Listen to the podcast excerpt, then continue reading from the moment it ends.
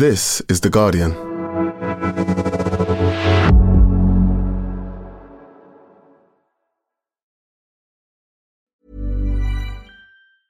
Hey, I'm Ryan Reynolds. Recently, I asked Mint Mobile's legal team if big wireless companies are allowed to raise prices due to inflation. They said yes. And then when I asked if raising prices technically violates those onerous two year contracts, they said, What the f are you talking about, you insane Hollywood ass? F- So to recap, we're cutting the price of Mint Unlimited from $30 a month to just $15 a month. Give it a try at mintmobile.com slash switch. $45 upfront for three months plus taxes and fees. Promo rate for new customers for limited time. Unlimited more than 40 gigabytes per month. Slows. Full terms at mintmobile.com. Tired of ads barging into your favorite news podcasts? Good news. Ad-free listening is available on Amazon Music for all the music plus top podcasts included with your Prime membership. Stay up to date on everything newsworthy by downloading the Amazon Music app for free or go to amazon.com slash news ad free. That's amazon.com slash news ad free to catch up on the latest episodes without the ads. The Guardian Archive long read.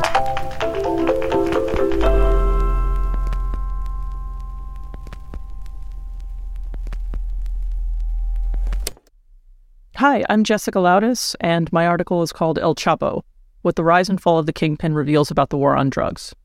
In 2019, I was living in Brooklyn, right down the street from the Eastern District Court where the Chapo trial was being held. And I started going and very quickly became fascinated with the case and with the fact that so many issues were bound up in this one story. Chapo is was a major figure in the war on drugs. He was one of the largest cartel leaders in the world after Pablo Escobar, who he then exceeded. And this was one of the biggest trials of a cartel leader in history. And there were a lot of kind of extraordinary aspects to it. Chapo had been extradited in Mexico. There was a lot of unhappiness about the fact that one of the major criminal figures of Mexico was being tried in the US. So there was a lot of tension around that. There was a lot of kind of braided meaning built into the fact that this was a guy who sort of represented the war on drugs, which has largely been a failure.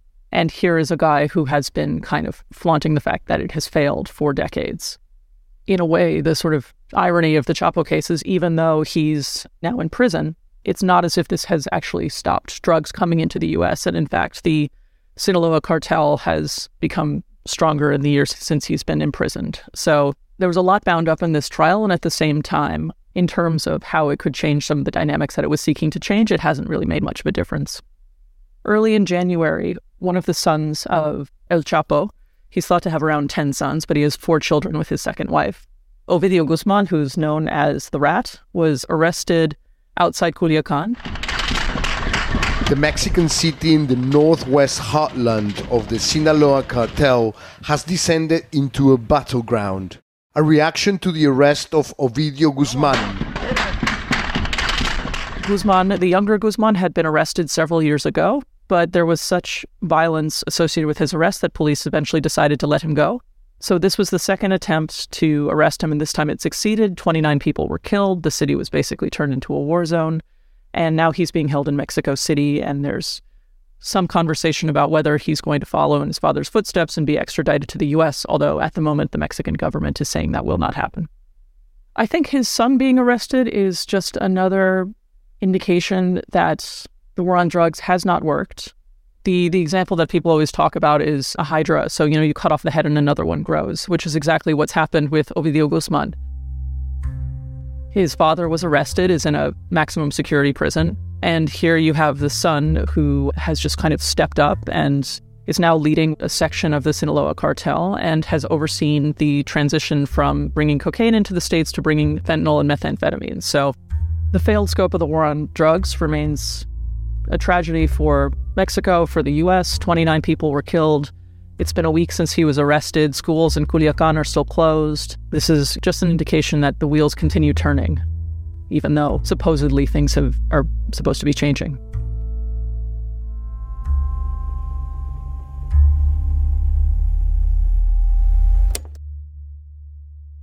Welcome to The Guardian Long Read, showcasing the best long form journalism covering culture, politics, and new thinking. For the text version of this and all our long reads, go to theguardian.com forward slash long read. El Chapo What the Rise and Fall of the Kingpin Reveals About the War on Drugs by Jessica Loudis.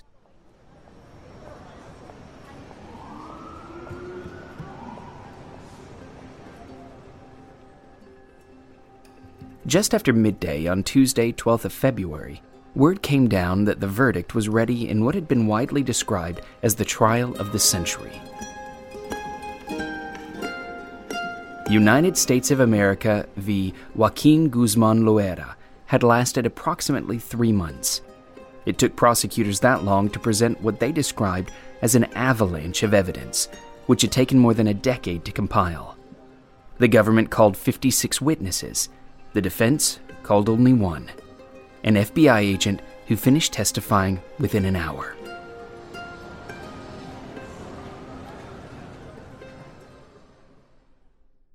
There was little expectation that Guzman would mount a convincing defense.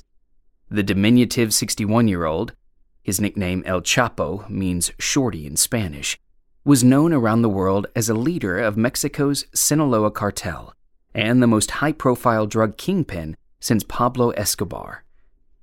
In addition to smuggling thousands of tons of cocaine, heroin, marijuana, and synthetic narcotics across the US Mexico border, he had successfully pulled off two dramatic escapes from prisons in Mexico.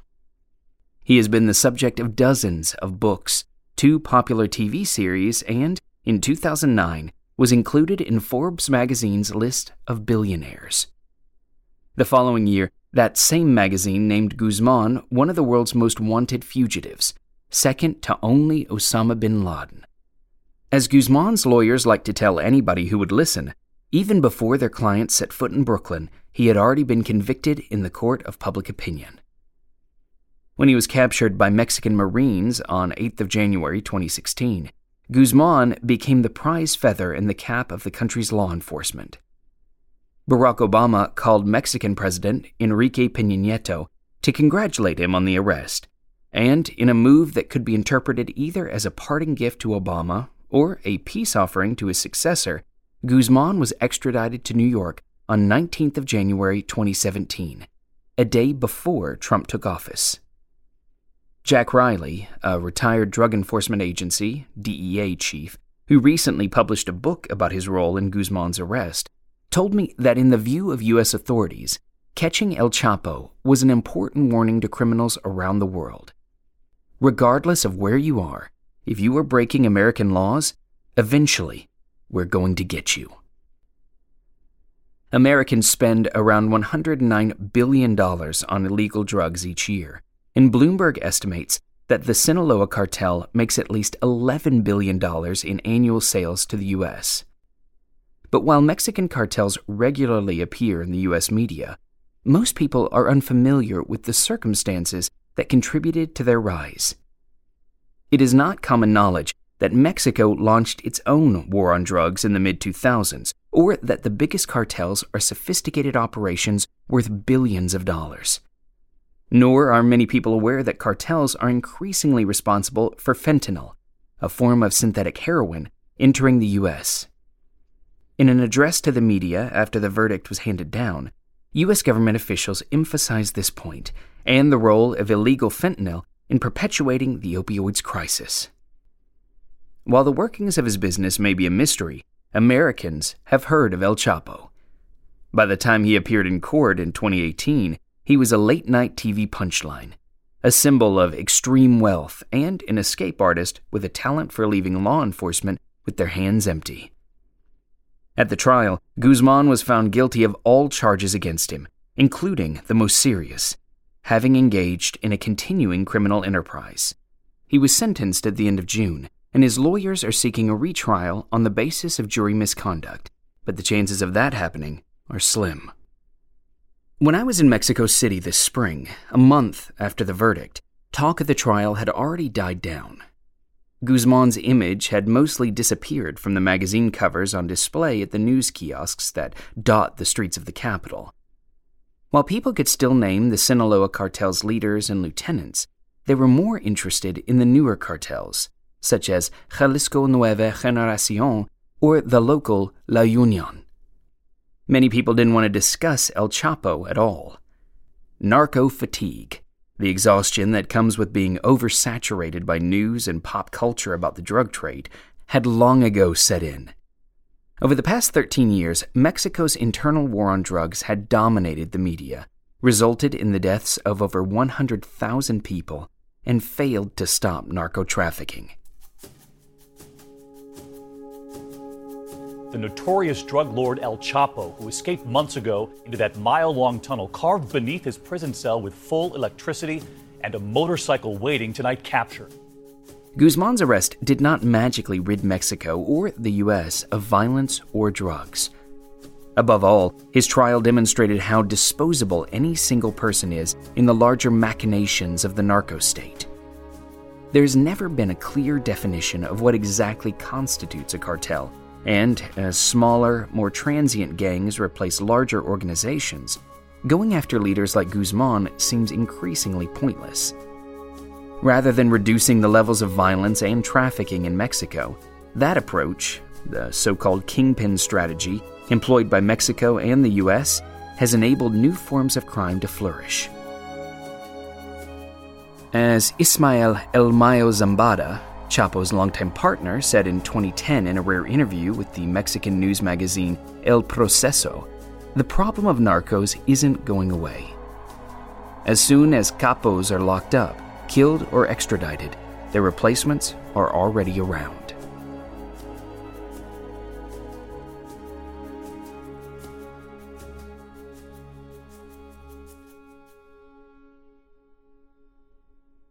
Since the early 1990s, the U.S. has targeted cartels via their leaders. It is a fairly straightforward idea. Take out the head of an illegal organization, and the rest will collapse. The approach was developed to bring down the Colombian cartels, and in that case, it had some success.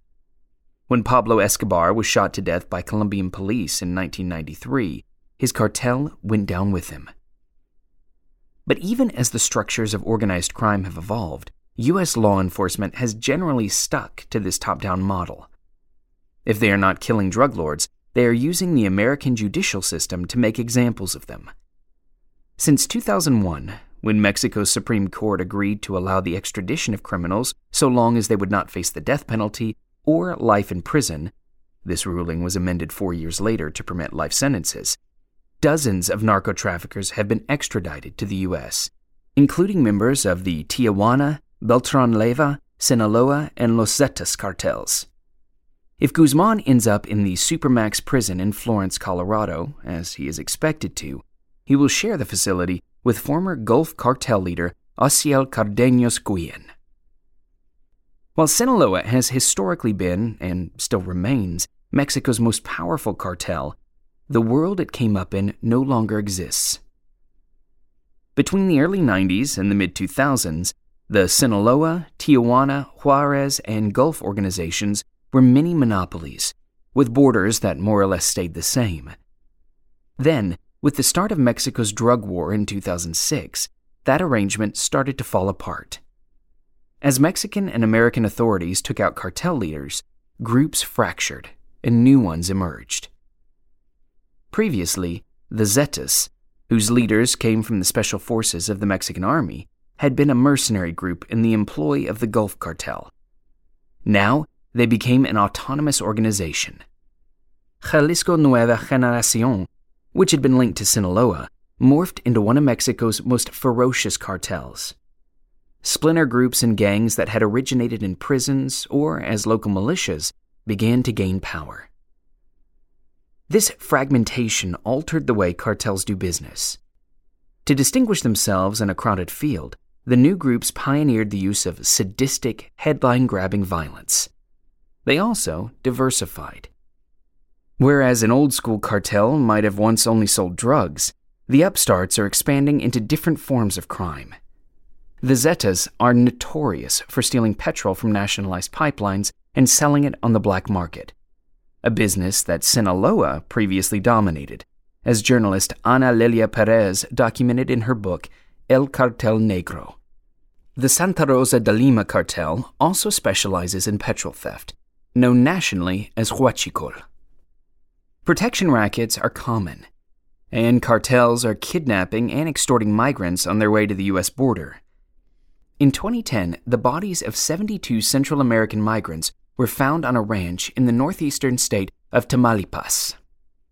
According to the lone survivor of the massacre, an 18 year old Ecuadorian, the Zetas murdered the group when they refused to either pay for their freedom or serve as cartel hitmen.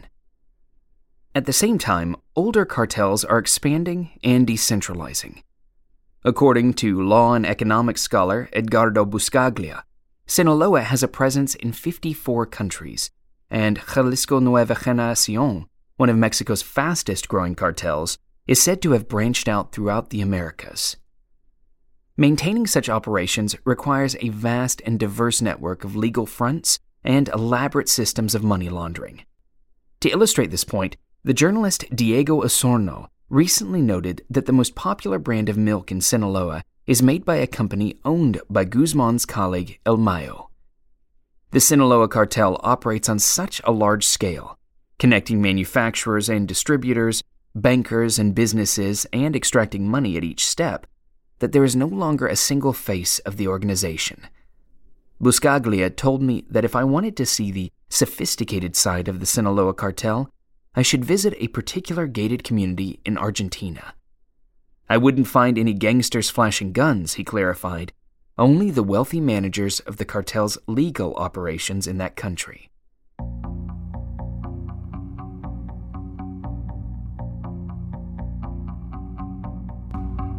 This fragmentation also means that cartels and low level gangs are harder to police and prosecute. Paradoxically, there are also more mini kingpins to capture.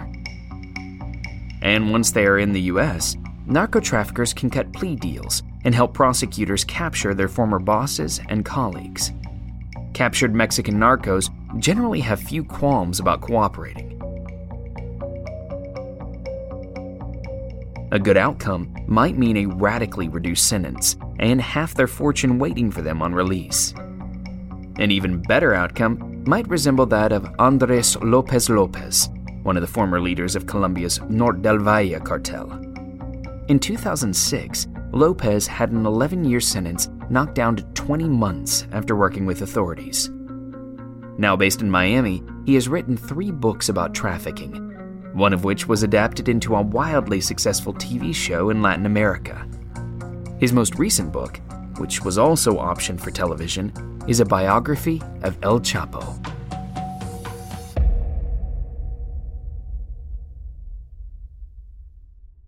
I first went to the Guzman trial in early December and began to go more frequently as a broader picture of cartel operations came into focus.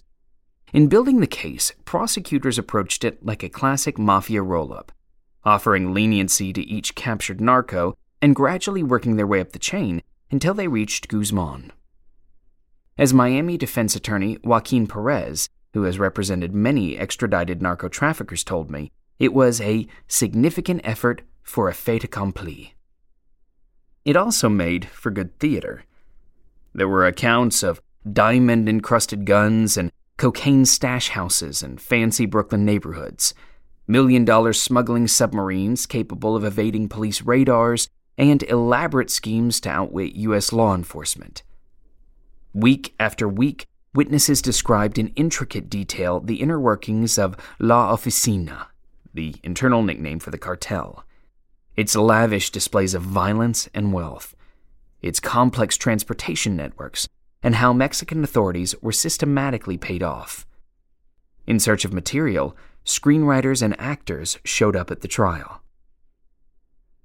Tabloid headlines advertised the wacky world of the trial, and newspapers ran lists of its most bizarre disclosures. By the time the prosecution rested, after 11 weeks of testimony, jurors had heard from Juan Carlos Ramirez Abadia, aka Chupeta, Lollipop, a formerly handsome Colombian kingpin who had undergone such extensive plastic surgery to stay in hiding that his face looked like a rubber Halloween mask. Jorge and Alex Cifuentes Villa, brothers and Colombian career criminals who had worked closely with Guzman, and Lucero Guadalupe Sanchez Lopez, Guzman's mistress and one time accomplice. Jorge Cifuentes Villa described attempting to kill a man with a poisoned sandwich, and Alex told the jury that Guzman had allegedly boasted about bribing former President Peña Nieto for $100 million. Peña Nieto's former chief of staff described this claim as false, defamatory, and absurd. Yet to many of the seasoned narco corresponsales, the trial offered few newsworthy revelations. Everything that was astonishing to American audiences was not to Mexicans, said David Brooks, the U.S. correspondent for the progressive Mexican newspaper. Mexican readers were no longer scandalized by accounts of extreme wealth or violence. Besides sex and infidelity, which were of universal interest, Brooks told me that the stories that landed with his readers were ones that named names, confirming that long suspected officials had taken bribes or worked both sides of the table. The more I spoke with the Mexican journalists, the more I became aware of the underlying issues going unaddressed in the courtroom. There were few mentions of the consequences of the war on drugs, which had led to the deaths of thousands of Mexicans. And because it was being held in the U.S., some saw the case as a finger in the eye of Mexican sovereignty, a serious injury to national pride. There was some irritation over the fact that Guzman was being tried, as several journalists grumbled, in a court where the judge couldn't properly pronounce his name. At the same time, nobody seemed to think the trial should have been held in Mexico, where the police and judicial systems were too weak to guarantee that Guzman wouldn't escape jail for a third time. Again and again, I spoke with journalists and academics who described corruption in Mexico as something like a tide, a force that grew steadily and drew everything towards it.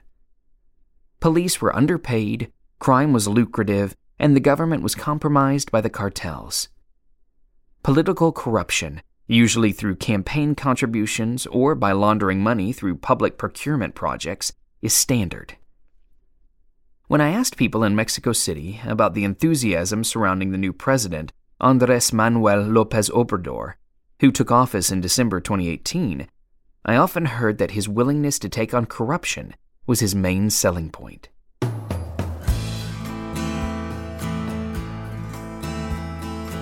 The basic problem in Mexico, Buscaglia told me, is that nobody is policing the courts. Mexico doesn't audit judges or prosecutors, and lacks independent monitoring agencies. Despite recent reforms to the criminal justice system, Buscaglia does not think that Mexico currently has the capacity or political will to execute major organized crime cases like Italy did with its famous Maxi trial in the late 1980s.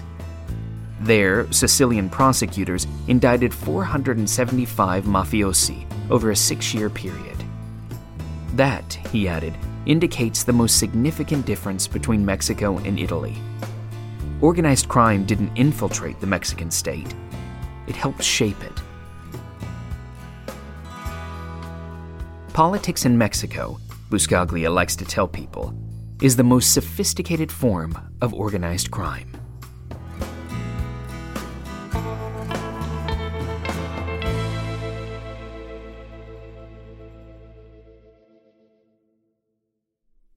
Thanks for listening to the Guardian Long Read.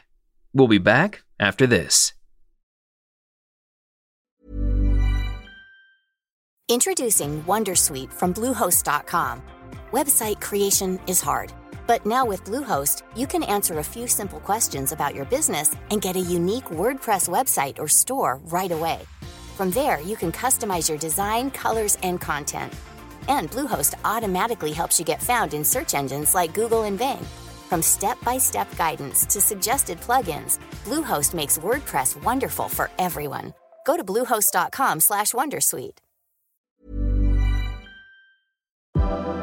The audio long read is supported by BetterHelp. Here's a question. If you had an extra hour in your day, what would you do with it?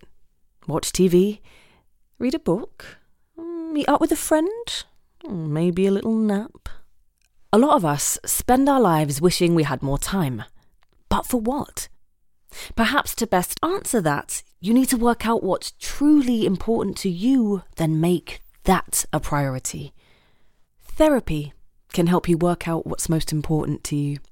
It isn't just for those who've unfortunately experienced trauma in their lives. Therapy can be helpful for learning positive coping skills and for setting boundaries. It can empower you to be the best version of yourself. If you're thinking of starting therapy, give BetterHelp a try. It's entirely online and designed to be convenient, flexible, and suited to your schedule. Just fill out a brief questionnaire to get matched with a licensed therapist and switch therapists anytime for no additional charge. Learn to make time for what makes you happy with BetterHelp. Visit betterhelp.com slash audiolongread today to get 10% off your first month. That's betterhelp, H-E-L-P dot com slash audiolongread.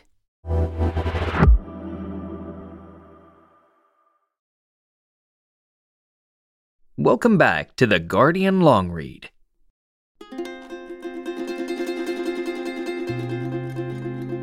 Did the state shape the cartels, or was it the other way around?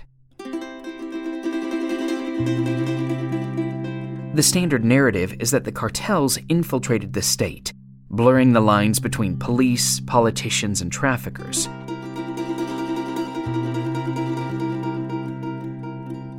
Others contend that government authorities exaggerated the power of the cartels in order to blame them for their own transgressions.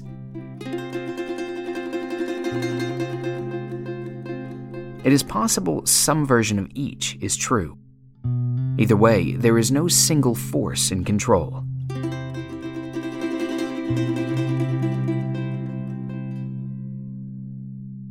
There has never been a hard divide between the state and traffickers in Mexico.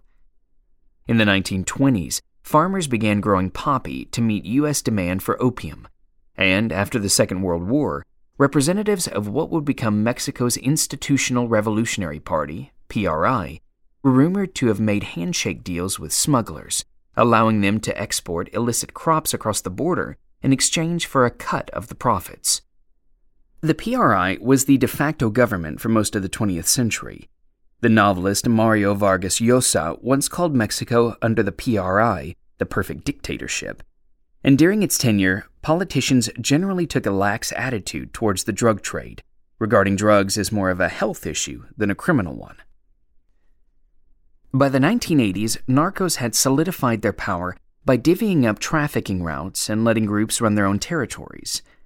At the time, cocaine trafficking was starting to become big business in Mexico. When the US DEA began targeting Colombian cocaine distribution routes between the Caribbean and Miami, the cartels had found an alternative in the Mexican trampoline.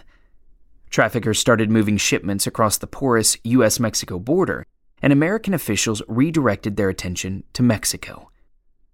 From 1985 onwards, U.S. operations in Mexico became more aggressive, following the kidnap, torture, and murder of a DEA agent by the Guadalajara cartel. With the Cold War receding, drugs replaced communism as the enemy number one of the American people. The Americans did not find the Mexican authorities the most cooperative of partners in the war on drugs. By the 80s and 90s, writes the sociologist Luis Alejandro Astorga Almanza, it was practically impossible for society to ignore the unbreakable links between police and traffickers. Particularly in states such as Tamaulipas, cops would moonlight as traffickers, and traffickers as cops, with the tacit blessing of local authorities and elites. Various governmental structures seem to have been born captured by the illicit interests of their own creators, writes Carlos Antonio Flores Perez, a social anthropologist who studies the institutional protection of the drug trade. U.S. Army intelligence cables from the 80s and early 90s revealed that American officials were fully aware that all over Mexico, officials, politicians, and state and federal police were in on the take. In April 1989, Miguel Angel Felix Gallardo, the former police officer who founded the infamous Guadalajara cartel, was arrested. But, like Escobar, he continued to run his cartel from prison. That year, his most powerful lieutenants, one of whom was a young Guzman, assembled in Acapulco and were each assigned a territory. El Chapo and El Mayo took the Pacific coast. This kingmaker moment ushered in a new era and preceded yet another big shift. Instead of continuing to accept cash from weakened Colombian suppliers, Mexican narcos began demanding payments in cocaine so they could go into business on their own.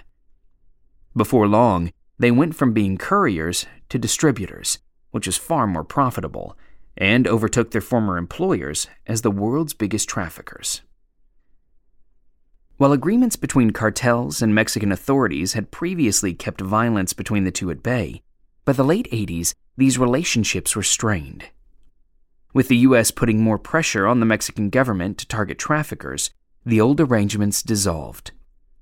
Under these new circumstances, violence became common among gangs, writes Sinaloan historian Froilan Enciso, and a way of confronting the government. Still, it rarely spilled into public view.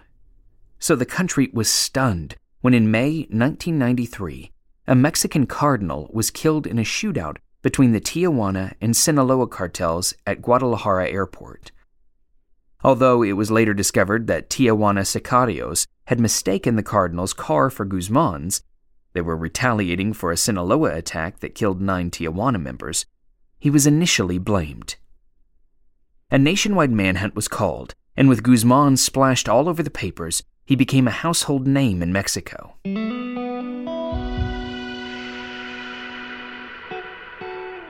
In June 1993, he was captured in Guatemala, extradited to Mexico, and later sentenced to 20 years in jail for drug trafficking and murder.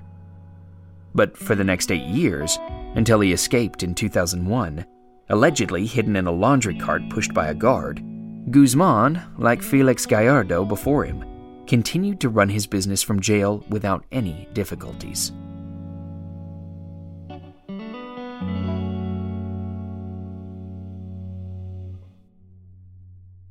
In the early 2000s, after Guzman's first escape from jail, Sinaloa began to expand. The organization moved into the markets for meth and fentanyl, and as opioid addiction gained momentum in the U.S., Guzman approached it like a shrewd businessman. According to Jack Riley, the former DEA head in Chicago, between 2010 and 2014, the cartel increased the flow of Colombian and Mexican heroin because Guzman saw the prescription drug problem taking over. While this pattern played out across the U.S., Sinaloa's power and logistical strength were concentrated in Chicago, the main hub from which they distributed drugs around the country. Cartel operations were so well organized, said Riley, that you could hit a house with 50 kilos of heroin in it, and two doors down, you could hit a house with $5 million in it, and neither of the people running the houses even knew the other existed. Even as Sinaloa grew, Mexico was relatively peaceful. From the 1990s until 2006, Mexico's homicide rate fell by nearly half, reaching the lowest levels in its history. Then, in late 2006, everything changed. Just over a week after the conservative Felipe Calderon took office, following a bitterly controversial election that he won by a margin of just 0.6%, he declared an internal war on drugs, sending 6,500 troops into his home state of Michoacan. To his critics, this new war on drugs looked like a bid to divert attention from accusations of election fraud. Calderon's announcement initiated what would become one of the deadliest periods in Mexican history. With billions in funding from the U.S., Calderon pursued his own version of the kingpin strategy, deploying the military to fight cartels and targeting their leaders. During his six year tenure, 25 of Mexico's most wanted, two thirds of the entire list, were arrested or killed. As cartels pushed back, extortion and kidnapping spiked, and the number of homicides reached an average of 20,000 a year.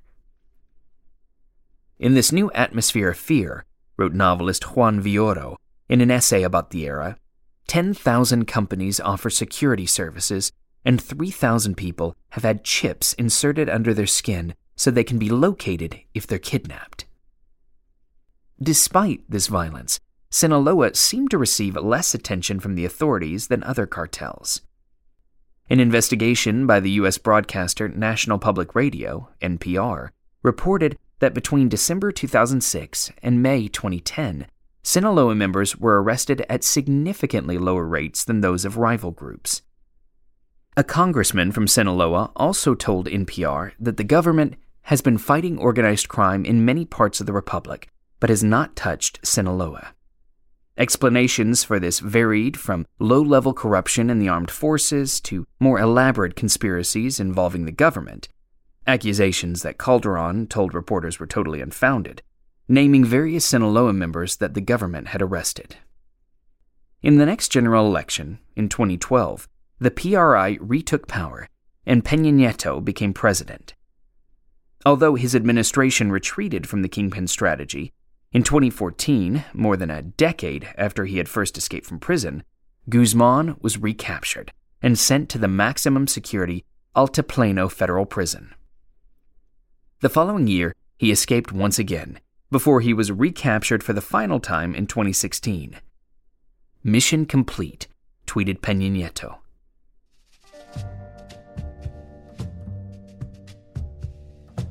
After a year of negotiations and intense international pressure, Guzman was extradited to New York in January 2017.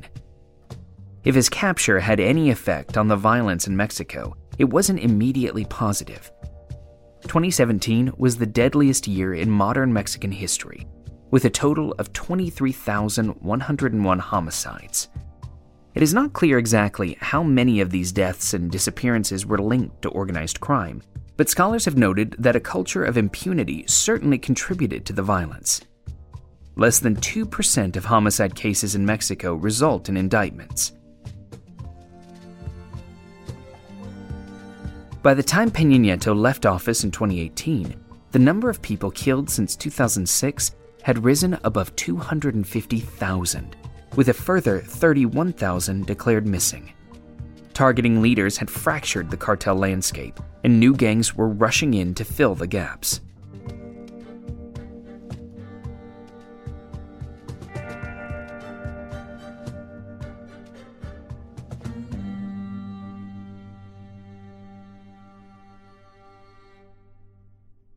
Drug trafficking and cartel violence affect both the US and Mexico.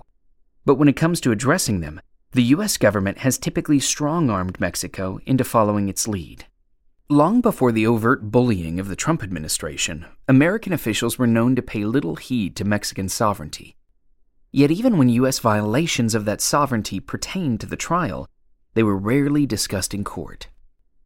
One notable example was the Fast and Furious scandal, which the judge in Guzman's trial explicitly barred from mention on the grounds that it would confuse the jury.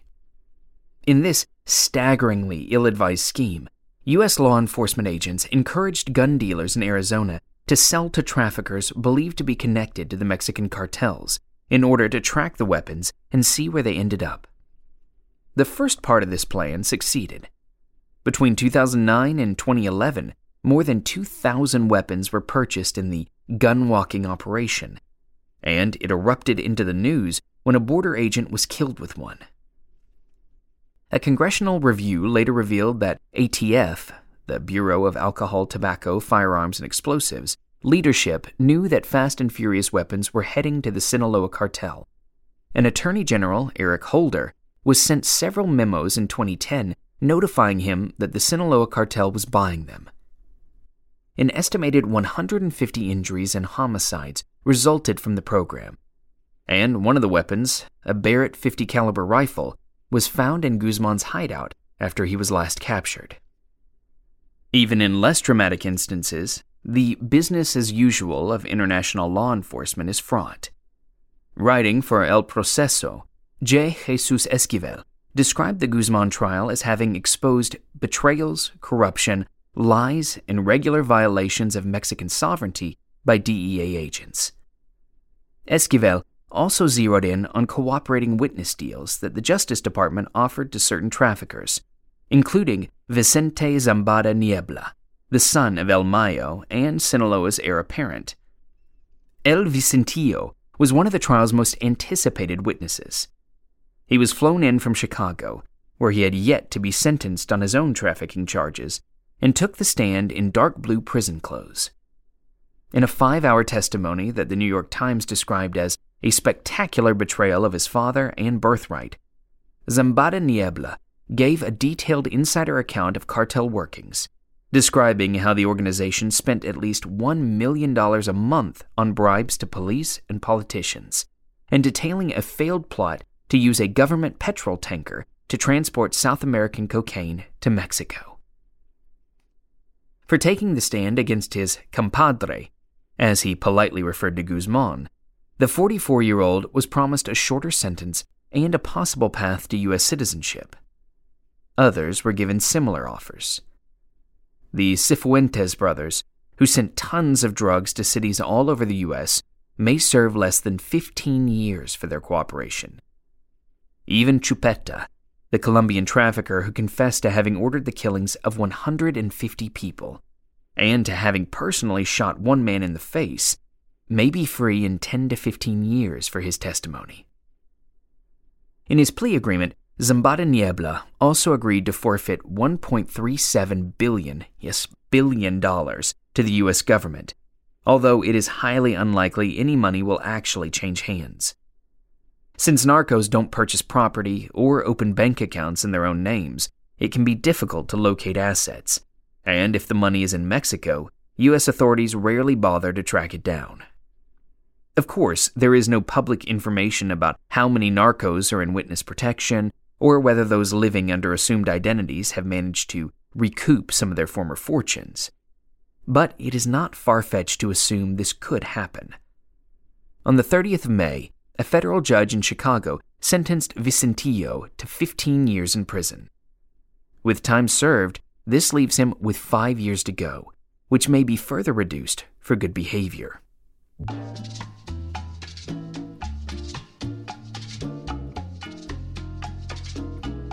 Outside the courtroom, away from the trial, the US Mexico relationship is also defined by a kind of mutual obliviousness on the part of each country's citizens. David Brooks, the Jornada reporter, told me there is still mass ignorance about what's happening next door. In Mexico, he observed, Trump coming to power reinforced every stereotype of America for the past hundred years. At the same time, while there are 36 million Mexican Americans in the US, Americans are generally ignorant of what's happening below the border. One thing that has gone notably unnoticed, according to Brooks, is the victory of left populist Lopez Obrador. Since he took office in December 2018, Mexico has entered a moment of potential transformation, which, if the new president follows through on his promises, could reshape the way Mexico deals with drug trafficking.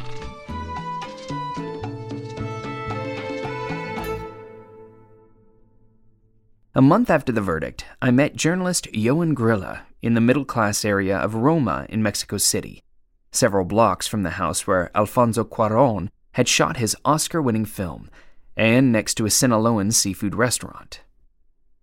Grillo had recently written an opinion piece rejecting the idea that Guzman's conviction was a victory in the war on drugs. To bring a real sense of justice, you'd need something like a war crimes tribunal, he observed.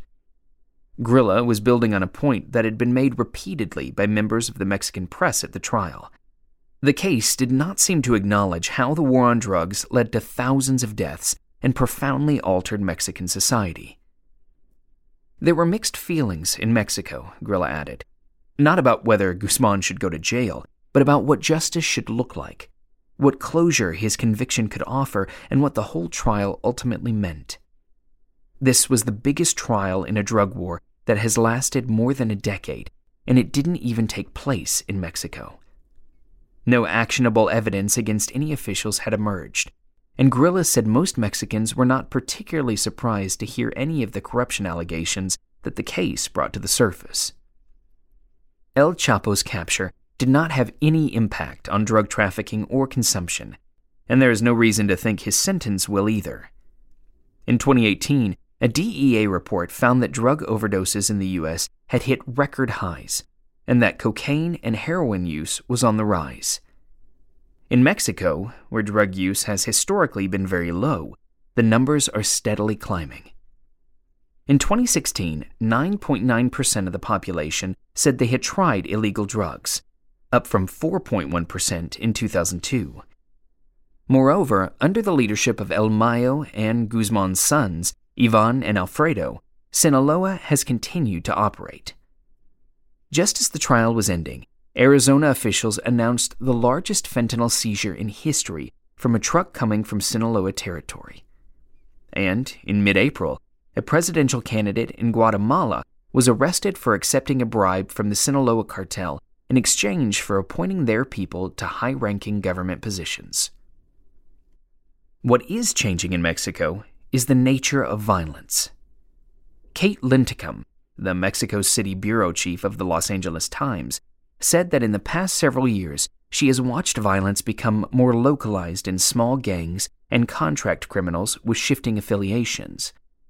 This has corresponded with a rise in narcomenudeo, small scale street trafficking, and other forms of crime, including petrol theft. Because Mexico's petrol industry is nationalized, the robberies cost the government more than $3 billion a year. Since Lopez Obrador made it one of his signature issues, petrol theft has become a front page staple. The thieves are usually associated with local gangs or cartels and are often assisted by Mexican petroleum employees. At the beginning of January, Lopez Obrador shut off Mexican petroleum pipelines to stop smuggling, causing a national shortage that lasted for days. This enraged petrol cartels, but burnished his popularity. A national poll found that more than 80% of Mexicans approved of the move. It is clear the public wants reform, but the question is whether Lopez Obrador will be able to do anything about the corruption that has for so long hobbled the state, including parts of his own administration. Three days after Guzman's sentencing, Lopez Obrador visited Badiraguato, the kingpin's hometown. Guzman is by no means a popular figure in Mexico, but in Sinaloa, one of the country's most dangerous regions, t shirts with his face on them are sold in markets, and he is widely regarded as a local hero. In a state where the federal government is largely absent, El Chapo is credited, without any evidence, with building roads and providing social services. After he was apprehended for the second time in 2014, hundreds of people turned out to demand his release. During his visit, Lopez Obrador promised jobs to the town's young people and vowed to make sure that they would not be obliged to take antisocial paths. That was four months ago. The jobs haven't yet materialized, but it was the first time residents could recall a president visiting the region. For more Guardian long reads in text and a selection in audio, go to theguardian.com forward slash long read.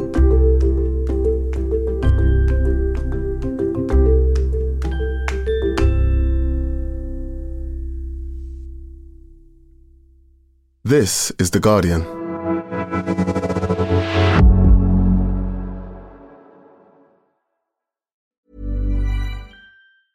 Tired of ads barging into your favorite news podcasts? Good news. Ad-free listening is available on Amazon Music for all the music plus top podcasts included with your Prime membership. Stay up to date on everything newsworthy by downloading the Amazon Music app for free or go to amazon.com slash news ad free. That's amazon.com slash news ad free to catch up on the latest episodes without the ads.